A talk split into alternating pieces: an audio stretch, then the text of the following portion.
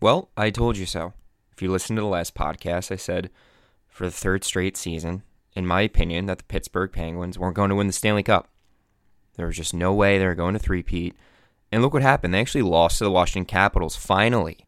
It's the third time. The third time? Fourth time Ovechkin has faced Crosby in the playoffs, and he finally beats him.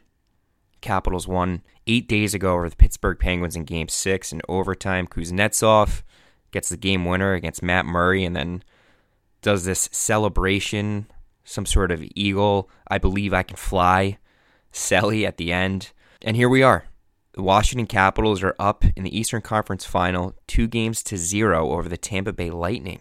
And it's funny because uh, just a few days ago, someone was asking, well, do you think that Washington can actually do it? And I said, yes, of course, you know, there, there's a chance. It's not going to be easy. And I thought Tampa would be in the clear if they got out of the second round after they convincingly manhandled the Boston Bruins. But I said, you know what? The thing is always, oh, well, you know, you, you know, if you start a series off on the road, the first two games are at Amalie Arena, you just want to split. That's usually the hope. Just split, right? Especially if you're playing Tampa. Well, let's just split. And I'm thinking my answer was no. You got to go in there if you're Washington right from the start. You got to just take two games. I don't care how good Tampa is. It doesn't matter that you're on the road. It doesn't matter that you just played Pittsburgh. You have to be overly prepared to beat the favored team in the Tampa Bay Lightning. And nothing else matters. That's it. Just go in, win two games. And they did that outstandingly. They're making Tampa Bay look bad in a lot of ways. Vasilevskiy got pulled in game one. They put in a guy by the name of Louis Domingue. And surprisingly, I mean, a lot of people are giving credit to Alex Ovechkin. Maybe he's finally playing defense. He's a little more aggressive in the defensive zone on the forecheck, back checking. I mean, he's always been physical, but we're seeing a little more of that. He's hungry. He's scoring goals. I mean, that's what you need if you're the Washington Capitals or any team in the final four left here in the Stanley Cup playoffs. You need your role players like Lars Eller to score. You need your superstars to outplay Tampa Bay superstars, which they're doing right now. I don't know where Nikita Kucherov is. He had a nice quote the other day, which I shared, pointing out that there's a bigger picture here. We need to play better on home ice, especially for the younger fans. We're the role models for them, yada yada. Well, I don't know. Nikita Kucherov just kicked a guy the other day. I don't know. Maybe Tampa gets favored by the NHL. Maybe they want them to win. It sure does seem like it sometimes. But it's it's unbelievable because Washington. I mean, look, when I said maybe this is the year they beat Pittsburgh, it actually is. That doesn't mean they're going to go on to win the Stanley Cup, but it seems like them defeating Pittsburgh really just took everything off their shoulders. That's it. Over a decade later, the Capitals are finally going to do it. Because everything is going their way right now. And they did it. They took two games on the road to the Tampa Bay Lightning. That's what you have to do. Because they're going to need every last bit that they took from the Tampa Bay Lightning in those two games. They needed that because this is still going to be a long series. I know I was just kind of saying, oh, where are the Lightning? They're nowhere to be seen. They'll be back. And they need to do what Washington just did. Because going down three games to one, it's just the chances are lesser and lesser for the Lightning to win. So now if you're Washington, you just you can't just don't lose at home. Go up three games to one. And at the very worst, you'll lose in seven. Which could happen because Tampa Bay is they're capable of that, especially if Nikita Kucherov and Steven Stamkos figure it out. But let's keep in mind now when a team goes down two games to none in a conference final, I think it's since the 70s. The team that's up two games to zero wins, has won 37 out of the 39 times. Now, that doesn't sound good, but out of Tampa's defense, the equality of hockey has just changed.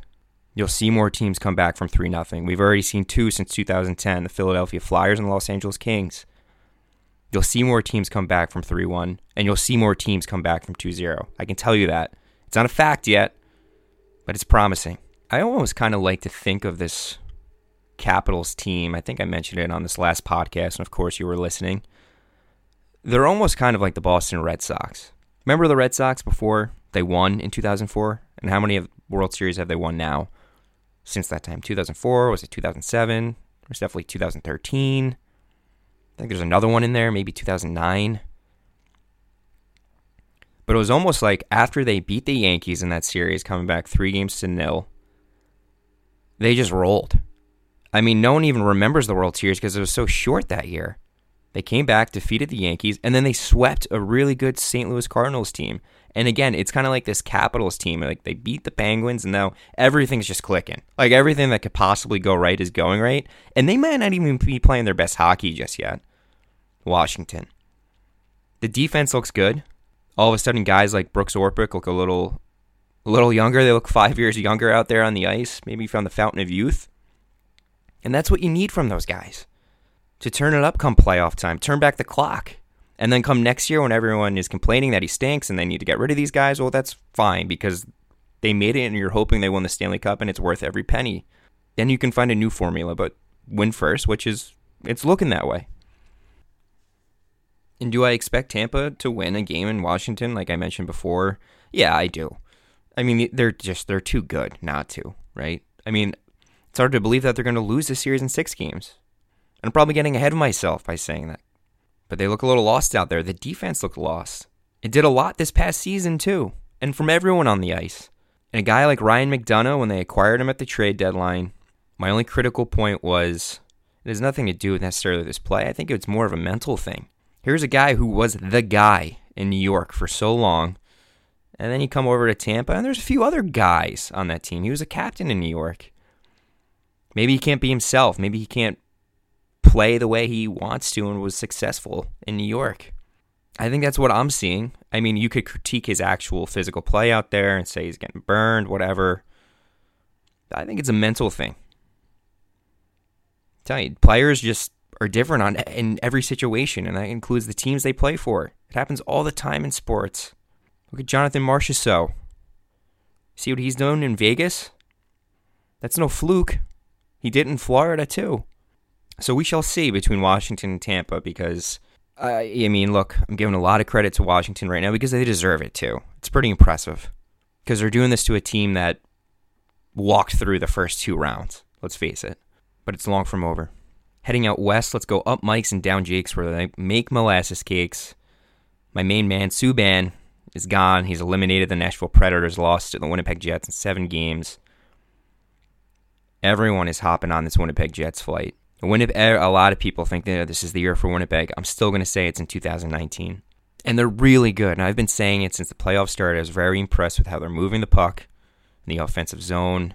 They're aggressive. They're tight on defense. They're they're not giving a lot of te- they're up until last night. They weren't giving a lot of teams a lot of a lot of room to create offense anywhere, especially in the neutral zone. And they won game one in convincing fashion over the Vegas Golden Knights. And I know I know everyone is going back to it. Like, here it is. It's finally come. Kyle McKenna, you're wrong. You're wrong, Kyle. Vegas' time is now going to end. No, it's not. Stop saying it. It hasn't happened yet. It's the middle of May. And you just saw again last night why Vegas is going to go to the Stanley Cup. And if you thought Winnipeg was going to win, you were like those other 15,000 fans in MTS Place last night in Winnipeg where you're holding your breath and you don't want to look at the person next to you and simply admit it that, okay, this is not going to go how we planned. Because Vegas went back to playing Vegas hockey last night. They needed to get hit in the mouth in game one, probably, as a nice little reminder, like a lot of teams do. Maybe the Tampa Bay Lightning, too, that this is the playoffs. It's a long process. You're not going to walk through everyone. And Vegas played really well last night. Speaking of shutting down the neutral zone and playing tight, that's what Vegas did to Winnipeg last night. They beat Winnipeg at their own game, borderline, on the defensive side of the puck at least. And when Winnipeg did break through that defense core or got an opportunity on the power play to shoot a lot of pucks, Marc Andre Fleury was there to shut the door. And that's tough. And that's mentally tough on guys, especially if you're Patrik Laine. You finally break through this tough defense and then you get stoned by Marc Andre Fleury or it hits the post. Fleury's been getting some help. It's pretty funny when they, you know, I'm not sure if anyone's seen the tweets of him rubbing the post after it hits the post. It's there's always a story of Vegas. I love it. It's classic. something we haven't seen before, and you'll never see again in sports. By the way, what Vegas is doing, you'll never see again in professional sports, ever. But anywho's, yes, this this is still going to be a seven game series because Winnipeg will find a way, but it's not their time because Vegas just reminded us last night. It got really quiet over there in Winnipeg too because they know, like, holy cow, okay, these guys are for real. I mean, even their goal scorers. You see William Karlsson out there towards the end of the game. I think there's five minutes left in the third period, and Vegas has their studs out there, and they're just outworking the you know what out of some of Winnipeg's best players below the goal line in the offensive zone. They're just holding on to the puck down there for two minutes, just grinding away. Guy like William Karlsson. I forget who he was going up against. It might have been Trouba or Myers. And they're just they're suffocating Winnipeg. Or at least they did last night. So wouldn't that be something? And I don't want to jinx you, Ovi, but Alex Ovechkin, let's be real, would win the Stanley Cup in Las Vegas. Can you imagine that? I mean, come on. One of the most colorful NHL players ever. Riding off into the sunset finally in Las Vegas with the Stanley Cup. I mean, that should be no one else other than the Great 8 Alex Ovechkin. And I'll leave it at that. Thanks for tuning in, everyone. Uh, shout out to I represent on this podcast, which is Elite Sports New York and Hooked on Hockey Magazine, as well as the Sportster. Uh, it's been great writing with those guys, and the content they produce, especially in working with Elite Sports New York, has been awesome. They cover every New York local team, and and for Hooked on Hockey Magazine, you know, you could always tweet at me at K McKenna underscore TLT5. Use the hashtag McKenna's Digest. It's an NHL question. I'll get it in an NHL mailbag, which will be up later today. Will there be a podcast again later this week? Probably not. I may or may not be getting surgery, an old hockey injury, but thanks for tuning in, everyone, and I'll see you at the rink.